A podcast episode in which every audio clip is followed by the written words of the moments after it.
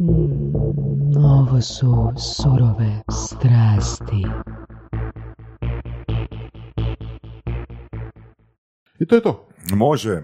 Dobar dan, dragi slušatelji i doktore Voras. I dobar dan, dragi gostu naš, Branimire Gospiću. Brane, Do- Tetkić. a. Kako ste sve zvali u, u osnovnoj školi? Koje su sve to bile varijacije na Gospića? Pa, ma ne, stalno smo je zvali Brane, znaš. Je- Jedino, ne znam, ko me je zvao, mama i tata Branimir i to, tata kad je ljuta, mama eh, kad je ručak bio, znaš, onda Branimir, nek Čega, nisu se sprdali ono, s prezimenom nikad? Nekad ono? jesu Grospić, Grospić, Grospić. znaš, da. Da, ok.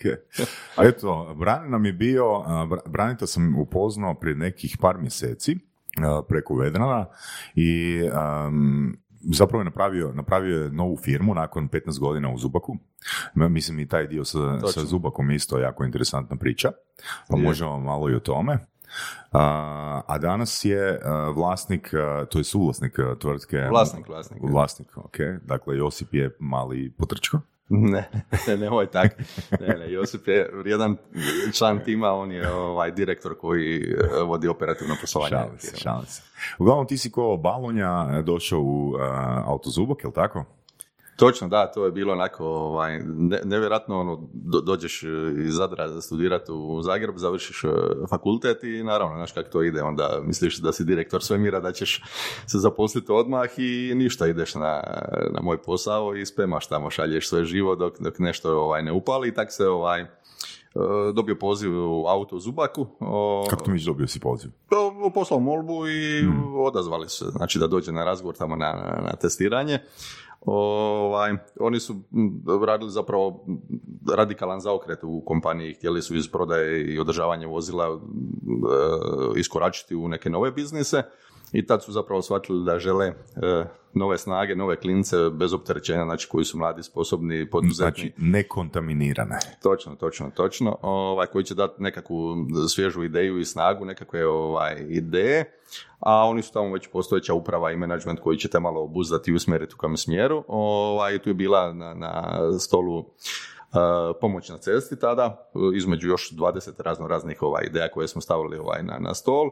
I onda smo tako počeli pisati poslovne planove, gledati šta i kako. Ovaj, to je sve tako djelovalo nestvarno da tako mlad čovjek za 22 godine dobije priliku zapravo da budeš odmah voditelj razvojnih projekata i da radiš na tak jednoj, tada prije 15 godina inovaciji. Znači, to ti prvi posao, nisi imao nikakvog iskustva. Ma, imao sam iskustva, ali to su sve bili studentski poslovi, stvarno onak kad ti gledaš moj CV ovaj, prije prvog formalnog zapošljenja, stvarno onak jako puno studentskih poslova, jer sam baš onako ovaj, dosta bio vrijedan ovaj, radio.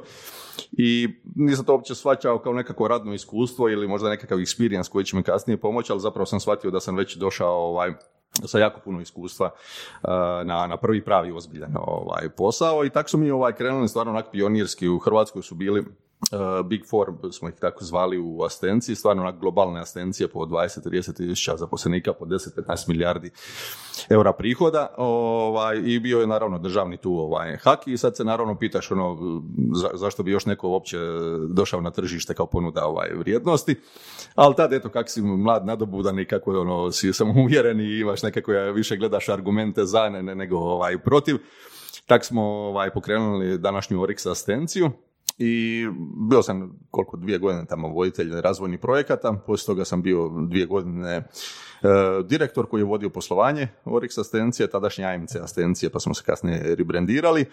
I onda je već to poprimilo takve performanse da je, da je Orix asistencija ušla ovaj, među strateške projekte unutar ovaj, grupe, tad je firma radila preko 4 milijarde ovaj, prihoda i u svega četiri godine stvarno onak zakupila ovaj, pažnju i uprave i vlasnika, znači da to vrijedi ovaj, investirati, tak sam ovaj, zaslužio e, poziciju člana uprave. Kako je izgledao tvoj, čekaj, polako, kako je izgledao tvoj dan u R&D-u kad imaš 22 godine? E, ovaj dio sa Vedranom i sa Krešom E, ili, da. ili znači moramo, bez njih, moramo da. samo napomenuti e, slušateljima da su Branimir Gospić i Krešo Dobrilović zajedno radili u istoj prostoriji s Vedranom, a iz nekog razloga e, Brane i Krešo su postali uspješni. Pazi, ovo će slušati Vedran. ovaj, da, Vedran je bio zadužen za online poslovanje i digitalizaciju, Krešo bio za, za rentakar, ja sam bio ovaj, za, za nove usluge. I tako smo bili cimeri, osim tog fani dijela, ovaj, stvarno onak bilo ovaj, zabavno i evo vidiš nakon 15 godina ovaj, smo stvarno onak super svi troje i prijatelji i poslovno ovaj, surađujemo. Mislim, to je stvarno onak bilo ovaj, Blue Ocean, doslovno, gle, prazan, prazan Word, prazan Excel, evo, gle, stavi ideju kako misliš da bi to trebalo ovaj, biti. kakav si ti task tam dobio? Ono, daj, izmisle nešto novo, ili kak, kak je to izgledalo? Pa eto, gle, imamo ideju o pomoći na cesti, daj ono šta bi tu napravili, ok, ajde vidi ono što bi bio proizvod, kako je tržište, kakav ćemo ovaj paket napraviti, ko su konkurenti, koliko bi mi mogli toga ovaj, prodati, ono klasično 10-15 nekakvih ono područja koje trebaš obuhvatiti. Ništa, ništa spektakularno, ovaj, to tak, kad vidim sad kako smo od nečeg malog, ono, sa par skica i nekakvim poslovnim planom, ono, na, što je to ovaj, naraslo, ovaj, ali to uvijek tak krene, ovaj, moraš imati nekakvu viziju, moraš razviti nekakvu vici ideju i onda se kasnije tu gradi tonu materijala oko svega toga. Znači, Urix asistencija je uspješan projekt, a recimo ovaj, taksi, evo, jel si tu radio na R&D-u? Ne, tu, tu nisam bio ovaj, osobno uključen u, taj projekt. E, taksi je dosta, isto bio on e, u planu kao ideja, međutim kao projekt to je dosta bilo ovaj, u kratkom roku sve realizirano jer su onda bile ono, liberalizacija tržišta, izdavanje onih e, licenci, to je stvarno trebalo u dva, tri mjeseca napraviti biznis plan, isporučiti projekt, izaći na, na, na tržište i gle, ovaj, kad se poklopi nekoliko takvih okolnosti koje su ono poprilično teške za, za projekt, onda i takav na kraju ovaj, bio ishod ali zapravo tu je bila samo potvrda ovaj, vlasnika o njegovoj zrelosti, još involviranosti u kompaniju, gdje zapravo stvarno su onak donosili brze, ovaj, radikalne i teške odluke.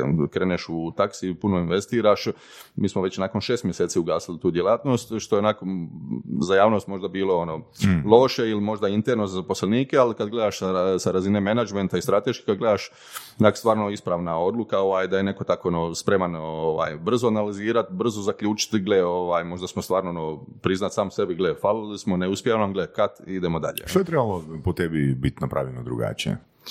Pa, za taksi misliš? mm Za, za taksi, pa ja mislim da smo u tom trenutku ponudili prekomjernu kvalitetu na tržištu. Naš, vozači su, ne znam, mislim da su 8 sati radili, bili su onako stvarno uniformirani, nova vozila, skupa vozila, e, imali su dobra primanja i sve to vredovno održavanja vozila. Znate sve sami zapravo šta je bilo kontra tada na tržištu kad se pojavili ovaj mimo ovog zagrebačkog taksija ovaj drugi provajderi, uh, tako da su išli ono s bitno nižom cijenom, ali su imali bitno niže ovaj troškove, što je očito ok.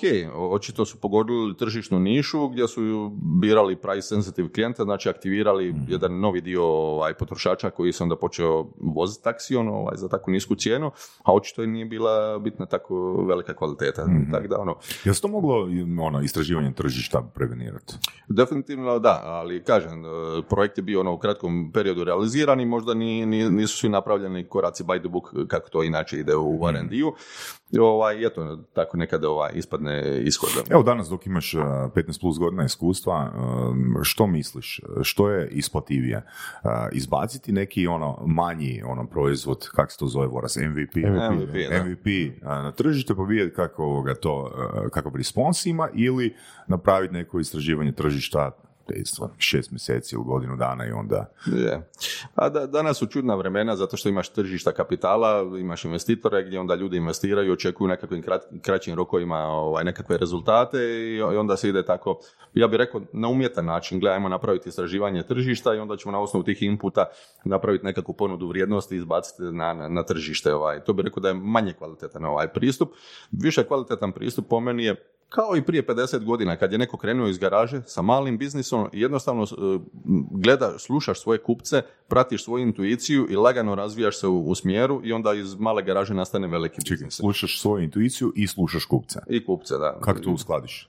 Kako balansiraš intuiciju i slušanje kupaca? Ha, gle, jednostavno, tu su argumenti, pogledaš, ovaj, ne, ne, trebaš biti sebičan i gledati ono ja, ja, ovaj, sad ću Dobro, do koje mjere treba slušati kupca? Pa do razumne mjere, znači trebaš nekad stvarno imati svoju savjest i nekad zaključiti, gle, ove stvari stoje i to ću prihvatiti, ali jednostavno, gle, ovo je bullshit i gle, ovaj, mislim da ovo nisu realna očekivanja potrošača i to neću ovaj, uvažiti. Naravno, e, kako sam rekao, i onda to pustiš na tržište i onda je bitno da imaš i proizvod i biznis model da možeš ići e, sa opcijama fast in, fast out, znači da, da možeš brzo probavati i onda gledati. Ako si nešto pogriješio, onda stvarno možda promijeniš nešto postavkama, probavaš opet što su rekli nešto, a ti nisi uvažio.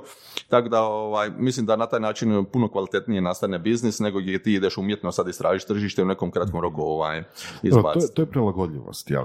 Pričamo o tome da se firma mora prilagoditi ako kupci hoće nešto drugo, ako hoće neki drugi smjer i tako. Upravo, to, to je paradoks. Znaš kako kad si mali, onda si prilagodljiv, narasteš velik, pa uvedeš procedure i sve to, i znaš šta onda management kaže, e, mi moramo biti fleksibilni, znaš. A to su trebalo biti cijelo vrijeme. Da. Ali to je zapravo i najskuplji način, jel da? Pa e, ovisi od industrije do industrije. E, stvarno ako moraš investirati milijarde u nekakav mm. proizvod i ako to mm. traje godinama i ako imaš e, posebnu regulaciju kao što su ljekovi ili ne znam rudarstvo ili, ili nafta, financije i to, ovaj, e, takvi su teški biznisi. Negdje gdje su uslužne djelatnosti, to je onda puno lakše gdje ti možeš doslovno u roku, ne znam, jednog kvartala izbaciti nekakav proizvod e, za male troškove, što ti neće, ne znam, narušiti poslovanje i onda zapravo opipaš e, tržište, onda vidiš jel taj proizvod treba kao MVP adaptirati malo lijevo desno, ovaj product fit, ono što se kaže danas, mm. evo recimo aplikacije, znači izbaciš aplikaciju, gledaš šta korisnici koriste, ne koriste, malo ih anketiraš, malo gledaš po analitici kroz aplikaciju šta i kako hoda, da li je to intuitivno ili ne i onda naravno investiraš dalje u nekakve change requestove za nekakve promjene. U takvim proizvodima to je moguće, dok u nekim nije moguće i onda naravno treba gledati koji su drugi alati kako da stvarno ono bude pogodak. Naravno, poduzetništvo je ovaj, uvijek nosi risk komponentu i teško uvijek da bude bingo. mm Koja je, e, recimo, razlika po tebi između, ti si bio, ti si bio menadžer, to je bio si član uprave, e, onoga što si radio prije i onoga što radiš danas, danas si poduzetnik? Da. Pa... Koja je glavna razlika po tebi? Pa, e, zapravo... S obzirom da si dijete korporacije. Je, je, ja sam stvarno tamo, znači 15 godina sam bio od toga četiri mandata kao član uprave i stvarno nakon jako puno godina na C-levelu, a svega imam 38 godina, tako da stvarno to je jedno unikatno ovaj, iskustvo i tamo sam stvarno imao priliku biti poduzetnik unutar poduzetnika. Stvarno sam imao maksimalnu slobodu, stvarno se maksimalno izraziti, e, riskirati, čak sam, naravno uvijek imaš nekako odobrenje, neke odluke ili nešto, pa naravno ako su nekakvi ovaj budžeti veći, ali stvarno sam e, nak se osjetio poduzetnik unutar poduzetnika. I sad kad gledam zapravo e, kako vodim svoju kompaniju i kako razmišljam, praktički ne, nema neke velike ovaj, razlike, Ovaj, osim eto što... Osim troškova.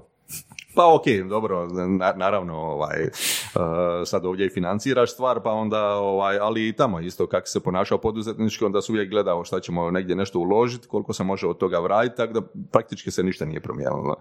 Interesantno. Uh, u jednoj rečenici, uh, što je Moontop? Moontop je hrvatska inovacija, zapravo softver za digitalnu organizaciju benefita u kompaniji. Znači, kad pričamo o raznim segmentima kompanije, da li je to marketing, da li je računovodstvo, da li je to prodaja, recimo kod prodaje kompanije najčešće imaju Salesforce ili Microsoft CRM ili različite nekakve alate ili ako vode projekte onda imaju nekakve programe za vođenje projekata ili ako pričamo o računovodstvu vjerojatno imaju nekakav Cognos ili ne znam na Vision i slično. Međutim kad pričamo o benefitima za zaposlenike, tu je onda stvarno ovaj, još sve papirnato. Znači, još nema na tržištu neko ko je napravio softver da, da ti organizira digitalno okay. benefite u kompaniji. Šta su to benefiti? Da. Do, doćemo i do, benefita. Znači, prvo je, dajemo ti softver da, da ti organiziramo benefite, da ne moraš imati jako puno admin fija tamo da neko ručno administrira i da ima disperzirano sve ovaj, te benefite. Drugo, to je tehnologija za optimizaciju e, poreza na plaćama. Država je stvarno kroz peti krug poreznog rastorećenja prije koliko godina po dvije dana značajno proširila ovaj, listu neporezivih primanja u naravi povećala ovaj budžete i sad će to još učiniti jer se sad upravo ovaj, radi na izmjeni ovaj, zakona s obzirom na uvođenje eura od prvi prvog, tako da će, ovaj, vidjeli ste i HUP zapravo zagovara izmenu ovaj, rasterećenje još uh, plaća, tako da će se povećati ta lista. Ovaj, I naravno, ono što je isplativo u novcu radniku, to je već lakše. Doneseš poslovnu odluku kao direktor i uprava, isplatiš uh, ljudima račun, tamo provedeš administraciju, to ti je ovaj, lako. Međutim, kad imaš neoporeziva primanja u naravi, e tu se već stvar komplicira. I onda jako puno poslodavaca uh, ne koristi te stvari, ne zato što su oni nitkovi ili ne žele ili misle da su njihovi radnici to ne zavređuju, nego jednostavno to je preteško operativno za producirati, pogotovo za kompanije koje imaju par tisuća zaposlenika, malte ne ono što se kaže u svakom selu ovaj, na području Hrvatske ili ako posluju u više država ili više kontinenata. E tu dolazi Muntop zapravo kako tehnologija, ovaj, gdje ti onda zapravo optimiziramo poreze na, na, na plaćama, tako da onda stvarno ono, radniku možeš dati maksimalno o, novca za minimum nekakvog poreza kojeg trebaš platiti, a sve sukladno zakonu što ti je država. Daj nam neki jednostavan primjer, um, E, pa tipa evo. evo, na povišici i recimo na Je. korištenju benefita. Evo, znači, a, ako, ako svom radniku sad povećaš plaću recimo za 1000 kuna, e, malda ne, to će tebe koštati gotovo 2000 kuna, ovisno sad koji su porezne razrede, ona dva, tri porezna razreda, ali svi znamo zapravo da je oporezivanje u Hrvatskoj jako skupo i puno te košta. I sad naravno ti kao radnik gledaš, gle, dobio sam 1000, a ja kao poslodavac gledam, gle, dao sam 2000. I naravno tu onda nisu iste ovaj, slike. A evo, za, za primjer, država je dala kroz zakon e, neoporezivo primanje u naravi 12.000 kuna godišnje za hranu. To je, znači, tih 1000 kuna e, mjesečno. To je benefit e, koji koristiš svaki dan, znači jaki engagement, nije ovaj kao nekakav proizvod i ono, ne znam, kad doživiš nešto ili kad ideš u mirovinu pa će biti penzija sad 100 kuna veća, to su ok proizvodi, super su to proizvodi, osiguravateljni proizvodi, mirovinski stupovi i to sve. Međutim, ovaj percepcija e, Hrvata za takve proizvode jako niska i vidite po prodajnim rezultatima osiguravatelja, teško je prodati to. Ovaj. Zašto? Zato što u Hrvatskoj prosječna plaća jako ovaj, niska, i naravno u takvoj situaciji onda radnik gleda koji je moj prvi sljedeći trošak što ja imam u ovaj mjesec od troškova što ja moram platiti. Ne gledam na long term, ne gledam za 30 godina. Švabo koji ima puno veća prosječna primanja od nas, onda on gleda što će imati u mirovini tamo jer onda može izdvajati nešto ovaj za, kasnije. Ali gled kad je tebi voda do grla, kakva penzija kakvi, kad ide na ovaj mirovinu. E, a ovdje, e, znači, recimo prehrana, to koristiš svaki dan. Znači, to ti je trošak e, svaki dan egzaktan i to ti je navika koju koristiš svaki dan. I to je benefit, znači, di ti ne ulaziš u sferu kod zaposlenika, da li je to njegov lifestyle, da li će on to koristiti ili neće koristiti, nego gle, ono, osim ako nešto prakticira sun gazing, gle, moramo jesti ono, tri do pet puta dnevno, da li hoćeš doručak, ručak, večeru ili još ovaj užinu. I onda putem naše aplikacije možeš e, odabrati konzumaciju, dostavu ili preuzimanje u restoranu, bilo gdje u Hrvatsku, zaposlenik dobije tih 1000 kuna na aplikaciju, odabere restoran, naruči recimo dostavu u uredu, home office ili negdje na livadu ili ako radi projekt na, na, na terenu negdje i za njega je ta hrana ovaj, e, besplatna. I sad, m, naravno, ti kad daš radniku 1000 kuna, ok, nismo dao novac, ali gle, on će sigurno potrošiti tih 1000 kuna na, na svoju ishranu taj e, mjesec. I onda to radnici vrednuju jednako ekvivalent ovaj, zapravo ovaj, novcu. I naravno to je onda pametniji način kako nagraditi radnika gdje onda tebe košta tisuću, a radnik dobije tisuću, za razliku da mu ideš kroz bruto dva gdje će te koštati malte ne dvije tisuće. I sad to je samo jedan od primjera, ali na taj način možeš koristiti sportske usluge, da li teretane, da li klizanje, da li tenis, plivanje, zatim beauty usluge, šišanje, make-up, wellness. Znači nisi samo software za izračun tih benefita i, i, i- koliko ide državi, koliko ide zaposleniku, nego si i posrednik pri korištenju tih usluga, jel tako? Točno, znači ja bih rekao mun topu tri točke. Prvo, e, software za organizaciju benefita, drugo, tehnologija za optimizaciju poreza na plaćama i treće onda razvoj, prodaja i produciranje benefita e, za zaposlenike tih e, kompanija. I e, kako sad stvar e, hoda? Mi smo već razvili jedno 10-15 benefita i svaki kvartal izbacimo ovaj nove benefite, baš sad radimo na dva sjajna koja ćemo izbaciti uskoro. I nudimo čak opciju custom benefita. E, Jako puno poslodavaca je razmišljalo o nekakvim benefitima, imaju neke svoje specifičnosti ili možda slušaju e, potrebe svojih zaposlenika pa su htjeli nešto samostalno razviti. Tu me podsjeća na onu prvu scenu u Vuku s Wall Streeta. Da, Benefiti za zaposlenike. ne takvi ne benefiti. takvi benefiti, da. Ovaj, I e, onda naravno poslodavac odustane od toga jer shvati, gle, treba mi 5-6 ljudi za taj projekt, e, treba nam, ne znam, e, x troškova po terenu koje moramo poplaćati, to će trajati godinu dana, značajno mičemo naš fokus u poslovanju i onda zapravo shvatiš, gle, ne želimo se baviti s tim, a možda prema radniku ispadne, gle, opet nam nisu dali ono što smo mi možda ovaj htjeli. E, a ovdje mi kažemo zapravo, mi smo outsourcali ideizaciju iz našeg R&D odjela. Mi smo svojim kupcima rekli, slušaj, daj, dajte nam ovaj sjajne ideje, mi ćemo to potpuno besplatno za vas razviti. Zašto? Zato što odmah imam e, ono što smo rekli prije, product fit, znači već znam ono ko će koristiti taj proizvod, već znam da ću imati prihod od tog kupca, e, motiviram ga na taj način da mi daje još ova ideja, a s druge strane taj onda benefit mogu skalirati na druge kompanije, na druga tržišta e, izvan Da, da, da.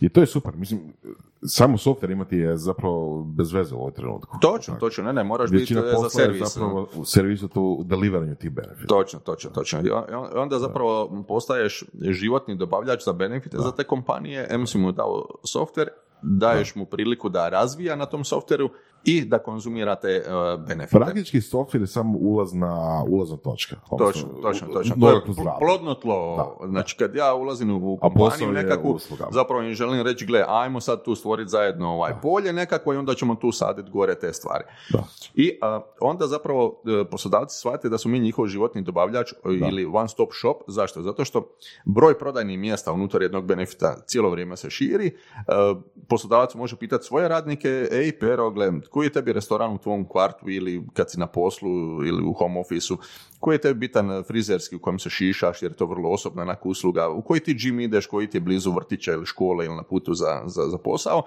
I onda mi zapravo ovaj, ubacujemo ta prodajna mjesta na aplikaciju, onboardamo ih gore, imamo digitalni onboarding e, i to ono stvarno onako brzo ovaj, ide.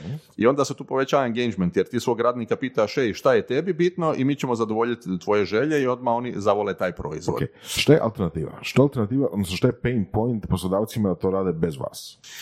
Pa e, na tržištu zapravo e, osim sportskih usluga ne postoji nikakvi drugi benefiti i malo nešto Ne, osiguravatelji tipa- proizvoda. Koji je pain point da poslodavac ode direktno tom recimo frizerskom salonu i bez vas i kaže evo, dogovor. Je, da, e, naravno sad ako pričamo, evo recimo nekakva banka sa 5-6 tisuća zaposlenika u Hrvatskoj koja radi, ne znam, na 150 prodajnih mjesta u Hrvatskoj, e, znači ti moraš umrežiti, recimo evo na primjeru restorana, i restorane i na poslu, znači oko poslovnice gdje je poslovnice te banke, pa onda ne znam e, gdje mu je kuća jer će on naručiti i doma nekad ili radi iz home office i onda ti zapravo dođeš do par stotina restorana i onda zapravo shvatiš, gle, pa nama treba, ne znam, 10-15 ljudi da, da to rade, na 10-15 ljudi moraš imati nekog menadžera, voditelja koji će biti e, team leader, pa onda službena vozila, uredi, oprema, to sve operativni troškovi na terenu, cestarina, gorivo, ovaj, pa jedan put odi, Da, zapravo, da li je frizerski salon dobar primjer? Da li zapravo možeš dobiti neoporezivo za zaposlenike da idu u frizerski salon? može, Po što da. to spada? Je li to Može, 100% neoporezivo? Je, je, je, je. Da? Bi- bitno je u naravi, znači ti, ti imaš onih, e, u zakonu imaš jako puno stavki, tamo imaš tablicu na dvije, tri stranice i sad ti imaš recimo 12.000 kuna možeš za hranu iskoristiti, imaš onih 5.000 prigodne ovaj, nagrade, 3.000 pri, e, 5.000 e, nagrade za radne rezultate, 3.000 prigodne nagrade, 600 kuna općenito, dar u naravi i to ti je 8.600 kuna koje možeš dati na bilo šta. E, ne mora biti samo frizerska ili teretana ili nešto bilo koja usluga, ali onda imaš kasnije u zakonu jako puno stavki poput hrane koje se egzaktno mo- moraju koristiti za točno određenu stavku. Recimo za novorođeno dijete 10.000 da. kuna, za dar djetetu 600 kuna godišnje. Pa, e, ne znam, kemijske čistionice možeš koristiti neoporezivo u punom iznosu. Možeš plaćati e, najam kuće ili stana u punom iznosu, ali baš mora biti za najam kuće i stana. Pa možeš edukacije.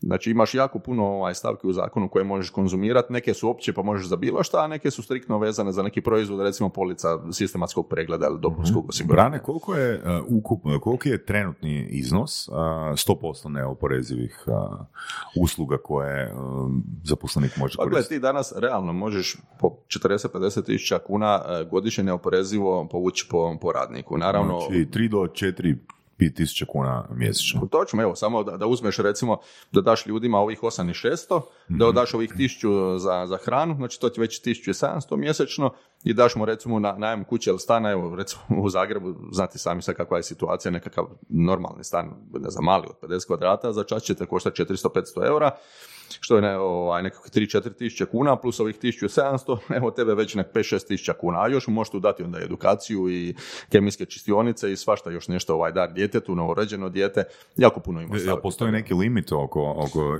um, najma stana? E, ne, ne, ne, Nema. pre- prema znači stvarnim možeš uzeti, ne znam, 12 tisuća kuna mjesečno. Možeš, da, ako I je onda to je to opravdana puta tržišna 12, cijena. 100, točno, 150 tisuća kuna, Točno. ne, ne, 100% neoporezivo. točno, točno, točno. Pa, nice. Zanimljivo, da. Ne, stvarno država je napravila o- odličan korak. Prije dvije godine kroz taj porezni, porezni krug e, peti e, značajno je proširila tu listu neoporezivih primanja u naravi. Samo bio je loš tajming, ali stvarno ne možeš prigovoriti državi. E, ko je očekivao dva potresa i koronu, to niko nije mogao predvidjeti, a evo, to je bio peti krug, znači znači država je stvarno imala svoje ovaj ritam i taman kad su oni to izbacili prije ovaj, usred, ono, tamo u 12. mjesecu ovaj, kad bio ono lockdown i to sve, naravno ti kao poslodavac si razmišljao, gledaj, što će biti sa mojim poslovanjem, da li moramo, da li moramo otpuštati ljude, da li moramo staviti salary freeze, da li moramo spuštati plaće, a država sad daje nekakve neoporezive ovaj, stvari.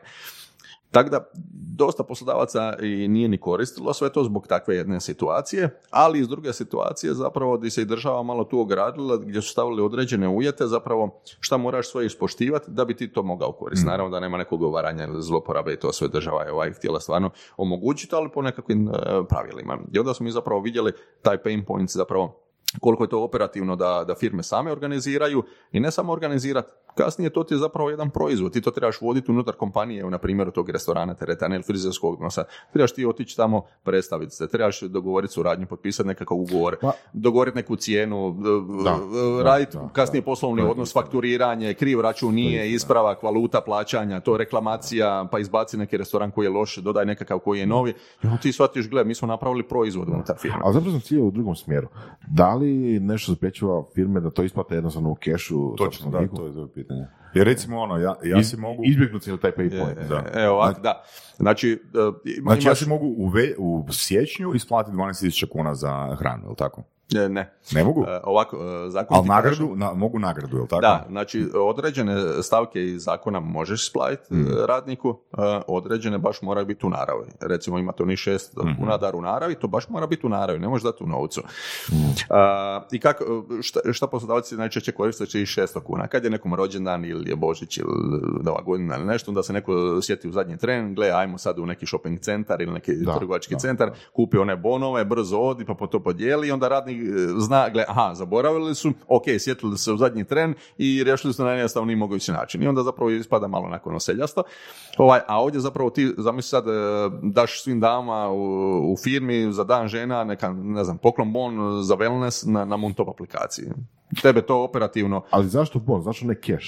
zato što tih 600 kuna ne može biti keša. Ali, E, to, to, zašto ne da, može? znači, zato i kažem, znači, određene stavke mogu biti keš, određene stavke ne mogu biti kešem. Ok.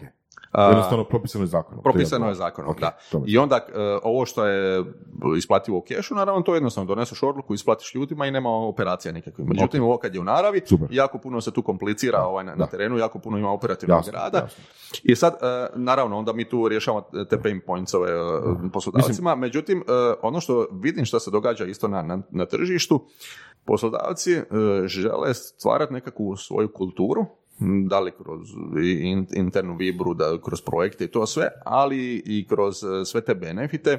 Jer znaš kako je, ti kad daješ cijelo, kad se natječeš cijelo vrijeme sa novcem, tehnički, na kraju dana svi mi radimo za novac. Ali zašto baš radiš u određenoj kompaniji, na određenom projektu? Zato što te zanimaju neke druge stvari. Jer isti taj novac, evo recimo sad kao neki programer, može zaraditi u nekoj drugoj firmi i za 1002 kuna ovaj više. I naravno onda se opasno natjecati ovaj s novcem. Naravno moraš dati ljudima ovaj dobra primanja, ne možeš im davati samo benefite, ovaj. ali moraš im dati nekakav flavor, zapravo da oni osjete kao što ono kad kažu gle, evo radim zbog takve organizacijske kulture, zbog Ali, takvog zanimljivog projekta, da daš gore par posto nekih koji, gdje će on stvarno osjetiti, aha, to je experience koji mi daje uh, moja Pošteno. kompanija. Ali tipa ako tri kompanije sve imaju Moon Top i na svemu, svi oni imaju isti ponudu, onda kaj je, koja je diferencijacija, koja je Je. specifičnost? To ti je isto uh, ona uh, uzrečica ovaj, što, što ako ovaj, educiramo ljude pa nam odu, a što ako ih ne educiramo pa nam ostanu. Ne, ne, ne, ne, za- Pitanje zapravo- je samo diferencijacije. Znači, ako tri firme imaju isto plaću i sve ostalo isto, uključujući Moontop, mislim isto, pa opet smo na istom... Hmm. Pa je, o, o, da. o- Ali, o- utjeć, a mislim da to uopće nije problem. To sam sam spomenuo kao, kao ono što će se sigurno dogoditi, ali meni osobno recimo da sad zapošljavam, ne znam, ono, 5, 10, 15 ljudi, ne bi mi se dalo uopće ići okolo tražiti benefite ako to može Moontop riješiti za mene. A, jedna, jedan- jedna druga Jedna stvar, baš sam jučer pričao s jednom a, polaznicom a, seminara m, koja radi u jednoj a, većoj firmi i koja kaže sljedeće, znači am, u svojim prostorijama imaju, ne znam, pive, imaju ping pong, stolni nogomet i tako dalje. I kaže, a, ti sa tim sadržajima možeš privući juniore, ali ne možeš privući seniore. Jer njih ne zanima a, organizacijska kultura, njih ne zanima ono koliko su cool ljudi ili a, ne znam, ambijent oko njih, njih zanimaju pare i zanimaju ih kvalitetni projekti. Je, sla- slažem se s tim, ovaj, evo i sad baš ka, kak je bila i ova konferencija gdje se dosta pričalo i o plaćama radnika, ovaj, pogotovo IT svijetu gdje onda stvarno onak fokus gleda daj ono što veću plaću, što možeš maksimalno dati veću plaću, daj mu zanimljiv projekt i to je to, ovo ostalo sve, svega ne zanima. I slažem se da, za, za mlađe ljude možda je taj nekakav entertainment ovaj, zanimljiv, ovaj, dok možda za, za iskusnije baš i ne, evo sad je bilo dosta puno i polemika na tržištu, da li team, team building unutar radnog vremena ili vikendom, da li ja moram tamo nositi majicu od poslodavaca ili ću doći kako ja hoću odjeven, da li moramo raditi nekakve tamo šašave igrice pa će pola njih biti sa polomljenim zglobovima ili mogu tamo, ne znam, pit pivu, čilat, mm. grilat Da, ovaj, roštilj i to sve, tako da apsolutno se slažem i mi e, stvarno onak brinemo oko tog da e, imamo benefite za vrijeme posla, poslije posla i e, Moontop je zapravo flexi benefit program. Na poslodavcu je da on definira iznos, Mhm. a ti zapravo sam biraš šta hoćeš koristiti. Jer sad kako ide one on one, gdje firma ugovori nešto, ne, nekakav proizvod na tržištu i to da kao benefit svom zaposleniku, to je isključiv benefit. Evo, znate ovaj, za primjer isto na tržištu za sportske usluge, gdje ti daš ljudima ovaj, teretanu i e, onda imaš problem. Jer u Hrvatskoj, nažalost, jako malo ljudi vježba. I sad od 100 zaposlenika, njih 5-10 će e, stvarno vježba, 5-10 će još prvi mjesec uzeti jer to spada u one novogodišnje odluke, ono gladno sam u oči, gle poslodavac mi je dao džabe, sad ću ja ići vježbati i što se dogodi s ovih 10 za mjesec dana više niko ne vježba i onda ti imaš 10%, 5, 10% ljudi koji actually vježbaju, a taj proizvod košta 500-600 kuna u, u brutu 2. I onda ispada unfair prema ostalim zaposlenicima jer nije poslodavac rekao evo vama ću dati 500-600 kuna neto jer je to opet onda 1000 kuna u brutu 2. I onda ispada onak malo unfair i niko neće sad prigovoriti, ali svi će onako u sebe reći, gle, ovaj vježba njemu je to super i ja ništa i ne dobijem. E, ovdje kod nas je drugačija priča. Na poslodavcu je da definira, gle, da li ja želim davati benefite svojim ljudima ili ne. O, drugo, da li ja to mogu financijski priuštiti koliko. To je na razini vlasnika ili uprave. Na razini menadžmenta je zapravo da ti vidiš da li želiš imati iste benefite po cijeloj hijerarhiji i odjelima vertikalno i horizontalno i da li želiš imati ovaj, e, iste budžete ili različite, ovisno o vrednovanju, da li radi neko neke isporuke projekte, da li neko ostvaruje prodajne rezultate, to je stvar interno kod poslodavca. Znači mi ne definiramo niti broj ljudi, niti vrstu benefita, niti iznos za benefit. Znači, Jednostavnim jezikom, ako tvrtka ima 30 zaposlenika, a, 20 njih može imati, ne znam, 5000 kuna mjesečno, a, 7 njih može imati 1500 kuna mjesečno, a dvije osobe mogu imati nula. Točno, da. Neko može odabrati hranu, neko će teretanu, neko će, ne znam, šišanje. Ali ne moram kao poslodavac dati benefite apsolutno svima. Točno, I točno, ono što je meni dobar selling point bio je u tome što znači, ne postoji nikakav ugovor. Što bi značilo recimo ako je Voras moj zaposlenik i on meni da otkaz, ja odem u aplikaciju i jednostavno maknem Vorasa iz sustava, je li tako? Upravo to. Znači, Mhm. e, radi se o ugovoru bez ugovorne obveze i Mhm. bez roka trajanja, gdje stvarno smo htjeli e, skratiti maksimalno decision making proces. Jer evo, kako sam bio 15 godina u B2B, e, B2B e, prodaji, onda zapravo sam vidio ovaj, koliko traju ti prodajni razgovori, pogotovo ako ti nekog tražiš da plati nekakav one time fee ili ima nekakvu mjesečnu obvezu, onda ono pet puta se priprema materijal za upravu, pa se tamo vijeća x puta, ovaj, tako da to ono ode na godinu dvije dana još gdje si na listi prioriteta kod njih, ako imaju ne- neke druge svoje interne projekte, a ovdje smo mi napravili maksimalno jednostavnu stvar, gle, damo ti i kažemo, gle, evo koristi, pa makar ako hoćeš samo za rođendane zaposlenike ili prigodne neke datume, eto dan žena ili Valentina Imate nešto. fantastičan proizvod ili uslugu? Ne znate kako probiti gatekeepere? Sastnici.com. Mi probijemo gatekeepere, a vi zaključujete posao. ili hoćeš koristiti ovaj, u nekakvom većem intenzitetu. Tako da ti sam, kao poslodavac samostalno definiraš broj zaposlenika, hoćeš dati svima, nećeš svima, to nas ne zanima. Jesi ovaj mjesec narastao za 10 ljudi ili se ne daj Bože pao za 10 ljudi, 10 zaposlenika jer se nešto narušilo u poslovanju, koje ćeš im dati benefite, koji je iznos tog benefita, znači ti možeš sad recimo zaokružiti nekakvu cifru, podijeliti, jer ti kao poslodavac možeš toliko mjesečno izdvojiti, sad hoćeš dati frizerske usluge, na broj ljudi ispadne, ne znam, 63 kune. Ok, svaki radnik će dobiti na aplikaciju 63 kune da, da može koristiti. Vjerojatno će se radnik pitati od kuda ove tri, ali znači možeš maksimalno ovaj, personalizirati benefit program i to ne moraš davati kontinuirano svaki mjesec. Znači ti možeš davati nekakve benefite kontinuirano mjesečno, možeš kvartalno, polugodišnje, godišnje, možeš jednokratno. Evo, imaš sad e, IT firmu, od 200 zaposlenika 10 je radilo super teški nekakav projekt, možda se malo u prodaji perforsirao pa si stavio manje fi, možda se malo preforsirao i, i kod rokova, želiš zaraditi na tom projektu, želiš imati zadovoljnog kupca, želiš isporučiti u roku, želiš da to bude kvalitetno, gdje se to odražava? Radnika, jer onda očito moraš malo više raditi, imati nekakvih prekovremeni sati ili će biti pritisak veći da bi mi to sve zajedno isporučili u tim gabaritima. I onda shvatiš zapravo da, da je ovaj, e, tim nezadovoljan i ono, da očekuju nekakvu nagradu, ti možeš reći, ok, ljudi, evo, ne znam, tisuću, dvije kuna, bon za wellness, za dvoje, evo, odite, u- uživajte. To mi se čini kao ideja koja je došla iz potrebe, jel da? Ili? Je, je, je. Znači, kak sam ja sa, sa asistencijom putovao dosta ovaj, po svijetu, po, po Europi, onda sam zapravo vidio da je puno veći problem eh, van Hrvatske ne- nego u samoj Hrvatskoj. Pa zašto? Pa logično, pa viš ko- zapravo koliko ljudi iz Hrvatske odlazi u Irske, u Njemačke, u Austriji, ovaj van radi, što znači da je to puno veći problem sa, sa radnom snagom. Ovaj, teško je naći, onda sam vidio zapravo kako se poslodavci ovaj, puno više bore.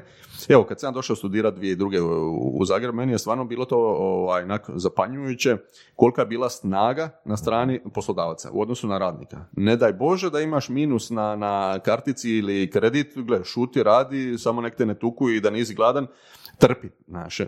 A to niko ne voli, ni, evo, ni u braku, ni u prijateljstvu, ni u susjedstvu, svi volimo biti da smo tu ravnopravni i da, da se moj glas čuje i da, da možemo argumentirano ovaj, razgovarati i usvajati nešto. I vidite sad 20 godina nakon kako se to promijenilo, kako je sad ta vaga zapravo čak i malo u nekim industrijama prešla na, na stranu radnika u odnosu na, na, na poslodavca, a to je vani ovaj, još e, izražajnije i još e, x godina ovaj prije. I onda sam uh, zapravo shvatio tamo vani, uh, putujući, uh, zapravo koliko, koliko će nastati još potrebe za takvim stvarima na tržištu. Još da se vratim na, sam početak, ja i kad sam odlučivao zapravo u što investirati svoj ovaj, novac, Naravno, meni je osobno hobi, ideizacija, stvarno volim pisati neke ideje, napišem si datum, vrijeme, ovaj, nekakav naslov i onda si ono, uh, uh, Nikad nisam čuo da to neko definira kao hobi. Je, men- meni je to stvarno hobi, znači Da. na večer ono kad e, legnemo klince, Sluša surove strasti i piše se bilješke. je, da, to moram reći. Znači, mislim da sam preko 90% epizoda ovaj, poslušao Nice, ovaj, na uštrb radio postaja. Stvarno, evo, viš, viš kako ste vi ovaj, zapravo disruptor na tržištu i kako ste došli iz neke druge industrije zapravo i kako ste narušili, mislim, narušili poslovanje. Zapravo kompitaš e, radio postaji, e, a on te uopće vjerojatno nije doživljavao kao nekakvog konkurenta na, na tržištu. Ali evo, ja stvarno zadnje dvije, tri godine uopće ne slušam radio u autu, nek slušam surove strasti. I to namjerno kaže ne podcast, nek surove strasti. Tako da, dečki, svaka čast. Ovaj. I taman kad sam se odlučio da ću slušati lektire, Ovaj, bam, ovaj, ali to stvarno, evo viš, kako ste rekli, ono, duboko si uvjeren da, da je to ono, dobar proizvod, pustiš vani i jednostavno vidiš da ljudi možda i slušaju i to i trebaju, ali ono, spremnost na plaćanje je ja- jako ovaj, niska. E, i, e, s- da se vratim. Ovaj, Ideizacija kao hobi. Točno, da, da, da, ovaj, to mi je stvarno onako, ovaj, od uvijek kao klinac, onako, ono, kad bi gledao nekakav tamo film, ko klinac, ono, znaš, kad gledaš u New Yorku, 500 ti tamo neki kat, neki čovjek u odjelu, nešto on zamišljeno gleda tamo kroz onaj prozor, meni je uvijek onak bilo onak intrigat, šta on misli u glavi, znaš, to mi djeluje pametan lik, onak, sad on nešto mućka, sad će on nešto smisliti. I kao klinac, još ono, s 5-6 godina, to mi je tak bilo onak zanimljivo, onda sam uvijek sam sebi ono govorio, ovaj, potiho joj da mi nešto izmisli, da mi je nešto ovaj, izmislit. I tako isto, ovaj, to me stvarno drajvalo u Oryx asistenciji, ovaj, da sam ono, stvarno sam jako puno inovacija izbacili tamo. I onda kad sam ja išao definirat, zapravo s čim bi se htio baviti, E sad slušaj, evo, uopće prvo nisam išao nakon ono šta bi ja htio ili šta mislim da je potreba na tržištu ili što potrošači kažu ako je neko istraživanje nešto, nek sam išao prvo definirat što mene drajva. Znači šta mene drajva, jer, sam, jer znam ono, u većini projekata, ako ne u svakom projektu, uvijek dođu teški trenuci. Evo, sad se najavljuje ne- nekakva recesija, in- inflacija, evo imamo, opet ko zna šta će biti s covid na jesen, pa onda imamo, evo, ne znam, tu ratna zbivanja ovaj, nedaleko od nas. Znači uvijek idu oni valovi, kako se kaže, ono svakih deset godina ovaj, ups and downs u, u ekonomiji, znači uvijek će doći teška vremena, to, to nije upitno, nego pitanje je samo kojeg će biti intenziteta i kad će biti ovaj, znači definitivno će biti. E, onda sam rekao, gle, e, u takvom trenutku e, za što se vrijedi boriti? Znači, e, ali ti moraš onda definirati svoju strast, Dobro. znači da. prema čemu se ja strastven, kad bi bude teško, da ja neću odustati, nek ću reći, e sad ću ja staviti ruku u vatru za to. I onda sam htio da to bude digitalno, jer to više nije budućnost nego sadašnjost kad gledate dostava hrane, e, taksi usluge, e, razno razne veće usluge, to će već milijarde na tržištu postaju ma- mainstream. Drugo, htio sam da, da je inovacija. Znači sad pričamo o tome kako si zamislio taj budući posao što bi. Točno, Znači točno, imao si principe i onda točno. Znači, samo, dru- samo navedi kriterije. dru- druga stvar mi je bila ovaj, baš to oko ideizacije, znači htio sam da bude inovacija, Dobro. baš u tome nakon ono drive da, da sam ponosan da, da nešto inoviraš. E, treće mi je bilo, ne, čak ne radi mene ili nekih novaca ili, ili firme, nego malo da se osjeća nekako i plemenitost tu. Htio sam da bude izvozno, zbog čega? Jer stvarno nakon ono živim zato da to izvezemo, ne znam, u 10, 20, 50, 100 zemalja sutra, daj Bože, ovaj, u, u svijetu i stvarno da možemo tamo po većim firmama fakturirati na tim stranim tržištima i da možemo u Hrvatskoj imati jedan kvalitetan headquarter sa visoko vrijednim plaćama i radnim mjestima. To sam onak stvarno stavio plemenito i ovaj, to bi stvarno onak volio ovaj, za društvo da, da napravim. I četvrto, zapravo, htio sam uh, prepoznat neki problem koji je na long term, dakle, da je na, da je na dugi rok. Da nije ono fiskalizacija, legalizacija, ono godinu, dvije dana gro posla i kasnije se to smiri ono neki fade out i nešto sitno. I da stvarno sam htio onak da je na dugi rok. I onda zapravo, kako sam došao na samu ideju ovoga Moontopa, tad prije tri godine kad sam razmišljao o tome, ovaj, već je tad malo bilo ma- maglovito. Danas sad kad vam ja ovo ispričam, vi ćete reći, pa ono, ok, gle, pa to je jasno e, kao dan, ali prije tri godine baš i nije bilo tako. Zapravo čak nije bilo teško ni prepoznati tržišne trendove, nego je bilo bitno staviti u kontekst, znači šta ću ja ponuditi s obzirom na to što se događa na tržištu. A što se događa na tržištu? Kad gledate uh, ekonomiju, stvarno uh, galopiramo. Niko nije očekivao da će ovako ekonomija ovaj, imati žilavo. Hrvatskoj. Da, ma i globalno kad gledate svjetski GDP, kad odete na worldbank.com, onda stvarno vidiš zapravo to više nije krivulja, nego uh, pravac koji stalno ide gore. Ovaj, svjetska ekonomija se razvija, nerazvijeni dio svijeta cijelo vrijeme. Ovaj. E, I sad, e, onda se gledao isto hrvatski BDP, znači stvarno nakon galopiramo, e, evo vidite koliki je ovaj rast, i onda sam naravno išao projecirati što će se događati sljedećih 50 godina u Hrvatskoj. Pa kad vidite zapravo m, ono, da COVID jenjava, da ovaj, turizam će eksplodirati ovu godinu, to, to svi smo ovaj, svjedoci tog. S druge strane imamo ovaj, velika e, EU sredstva, e, bespovratna sredstva, preko 100 milijardi kuna. E, onda imamo ova sredstva za obnovu Zagreba i tamo Siska i Petrinje. Ok, godinu dana se kasnilo tu zbog administracije, ali to je sigurno Dobro. novac koji će ovaj, kolati u ekonomiji. Da li to spominješ kao dio koji tebi pomogao u poslovanju? Znači, da, E, šta, šta hoću reći, sredstva šta ili- hoću reći ovaj, da, da upotpunimo sliku. Znači, ja vidim da ono naš BDP snažno ide gore i da će to biti sljedećih par godina tako. Dobro. I to ide prema gore. Diametralno suprotno je demografski podaci. Znači, e, u Hrvatskoj godišnje cca 50 tisuća ljudi umre, e, mimo covida 35 tisuća se rodi. Znači, 15 tisuća nas fali svaku godinu. Zatim, kad gledaš e, omjer useljenih i iseljenih, zadnjih 10 godina average, znači 11 tisuća ljudi više iseli nego us- useli. Znači, neto efekt. To ti je 26 tisuća ljudi. To je ogromna količina ljudi. Nadalje, životni vijek se drastično produljio. Uh, I to je ono, dobra vijest, ok, ergonomija rada, ugoda življenja i svega, ali s druge strane, omjer umirovljenika i radnika je vrlo loš u Hrvatskoj. Ti imaš 1,2 radnika na jednog umirovljenika, znači nas trojica na mirovinu ne trebamo valjda računati ako se tu nešto ne, ne redizajnira. Sad recimo kad to sve ispričaš, meni se čini da idealni zaključak treba osnovati, ne znam, starački dom.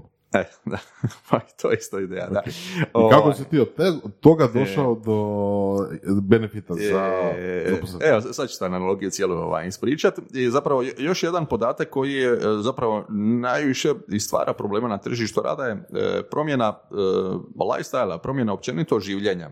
Recimo, naša mame ili radije b- bake ili prabake stupale su u brak i pravile su djecu sa 16-18 godina, naše mame s 21, 2, 3 godine. Pogledaj evo nas, ok, već smo mi malo stariji, ovaj, ali uzmi ovu mlađu generaciju ovaj, Z, pa ti to vidiš to ono, e, stupa se u brak i e, ovaj, dolaze djeca s 35-40 godina. A onda su tu neplodnosti, Downovi sindromi, razno razne problematike, nije isto roditi u 20-ima i tamo u 35-40 godina.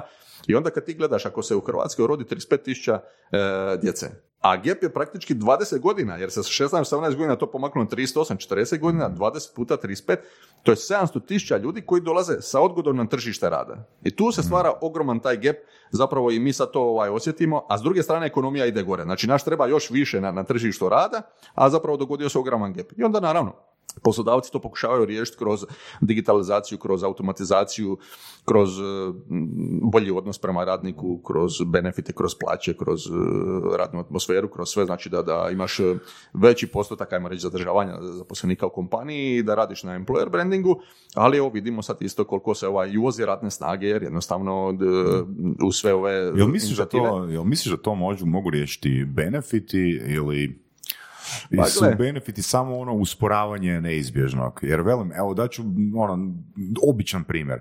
U koji god sad kafić a, ili restoran sam ušao u zadnjih dva tjedna, Mm. a, što se događa? Znači ili zatvaraju u šest popodne jer Je. nemaju radnu snagu, ili imaju a, kuhare koji ne pričaju a, hrvatski, Da.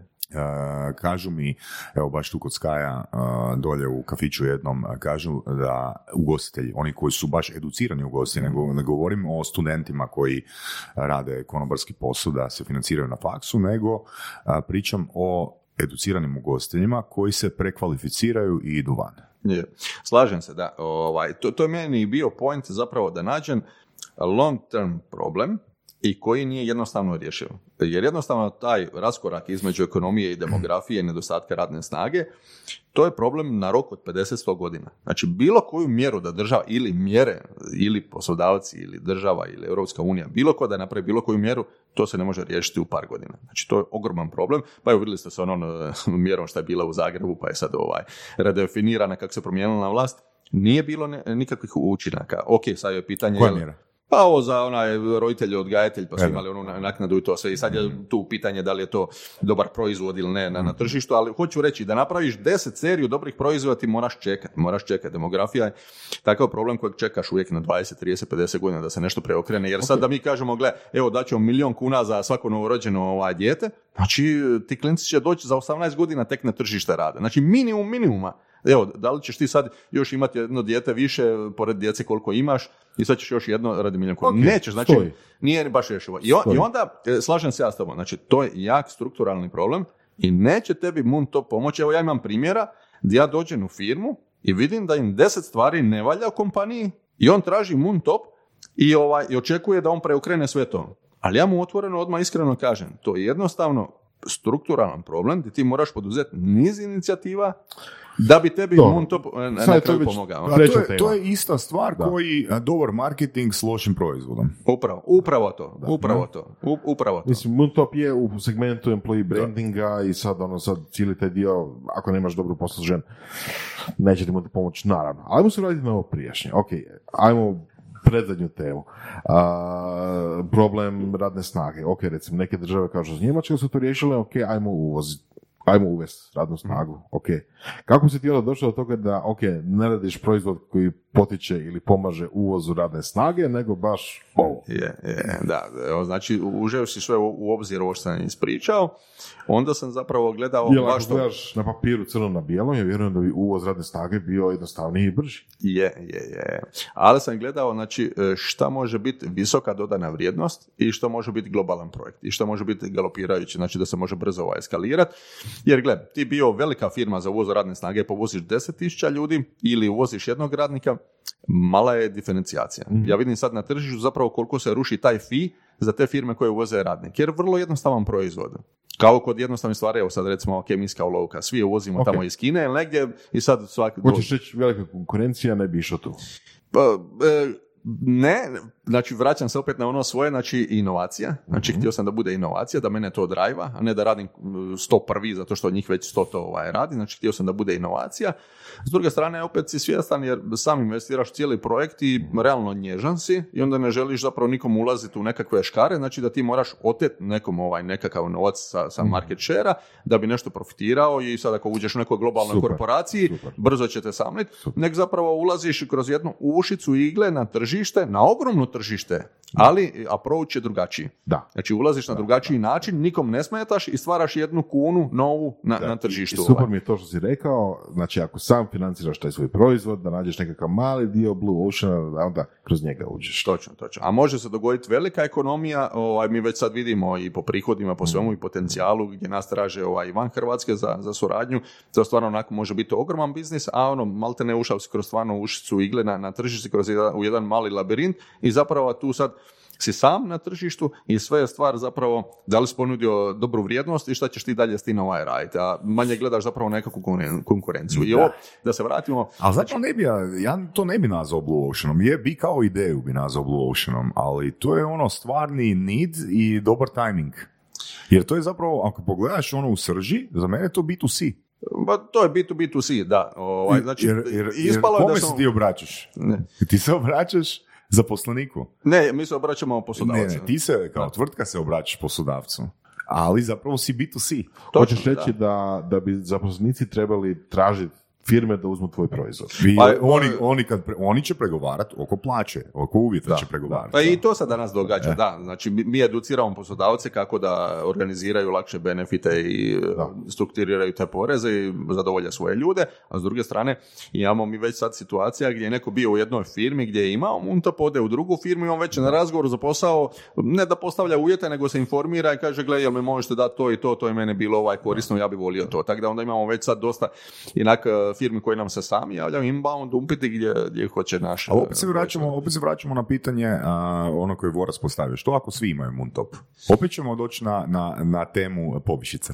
Pa gle, e, jedno je, mislim, ta teza, to je nemoguće da, da svi imaju Moontop, ovaj, jer uvijek ono, ovisi o poslodavcu i rukovodstvu. Da, nije, nije, prvo moraš biti u formi da možeš davati benefite, znači da imaš nekakav budžet i već se tu stvara razlikovan element, jer kad gledate, evo sad su i nedavno izašli poslovni rezultati, pa onda vidiš, neko ima dobit, neko nema, neko ima veću profitnu maržu, neko manju, tu je već ogromna di- diferencijacija na, na tržištu, znači ne mogu definitivno biti svi ovaj, isti. E, dalje kad gledaš onda strukturu, isto, e, neko radi jako finu dobit, ali si jako malo zaposlenika i onda ti si u formi da možeš dati jako puno recimo za benefite ili za plaću, poput IT sektora gdje je velika marža i profitabilnost. Međutim, ako si ti nekakav retailer i sad evo, svi mi zagolicamo tamo kad vidimo 300, 500 milijuna kuna ovaj, dobiti, ali kad gledaš na njihovih 10 milijardi prometa, pa baš i nije neka velika sreća i kad ti vidiš da on ima, ne znam, 15 tisuća radnika, pa onda on njemu da 100 kuna mjesečno, on će pojesti cijelu svoju dobit za tako nešto. Znači, on meni nije potencijal za, za, za moj proizvod,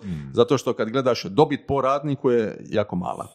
Dalje onda, mimo fin- financija, gledaš ukuse. Možeš ti imati dobru dobit, dobru maršu i sve te omjere sad koje sam naveo, ali gledaj, ako ti nemaš e, svijest kao poslodavac da želiš imati dobar odnos sa radnikom, da želiš imati zadovoljnog radnika, onda mu neš ni davati takve ovaj stvari. Tako da, e, sigurno ima ono e, e, različitih ono poslodavaca na, na, na tržištu i sad je sigurno trenutak pravi da im implementiraš Moontop ili nekakav benefit program kod poslodavaca, jer to je definitivno smjer u kojem ćemo ići sljedeći par godina, Dobro, u- mislim- u različitim kategorijama. Ali međutim, što će se dogoditi, evo, poput ovih sad sportskih usluga na tržištu ili uh, osiguravateljni proizvod svega, jednostavno te stvari postaju industrijski standard i ti ćeš jednostavno dobiti 10 ljudi danas na razgovor za posao i svi će ti postaviti uvjet i gle, to je must i ja to moram imati. Dobro, rekao onda si ti- da retaileri nisu idealni klijent. Ko, ko onda, iz kojih sve industrija ne, ne, ne, ne, ne svi, ne, ne svi, ne, ne svi retaileri, nego sam samo dao jedan ovaj od primjera.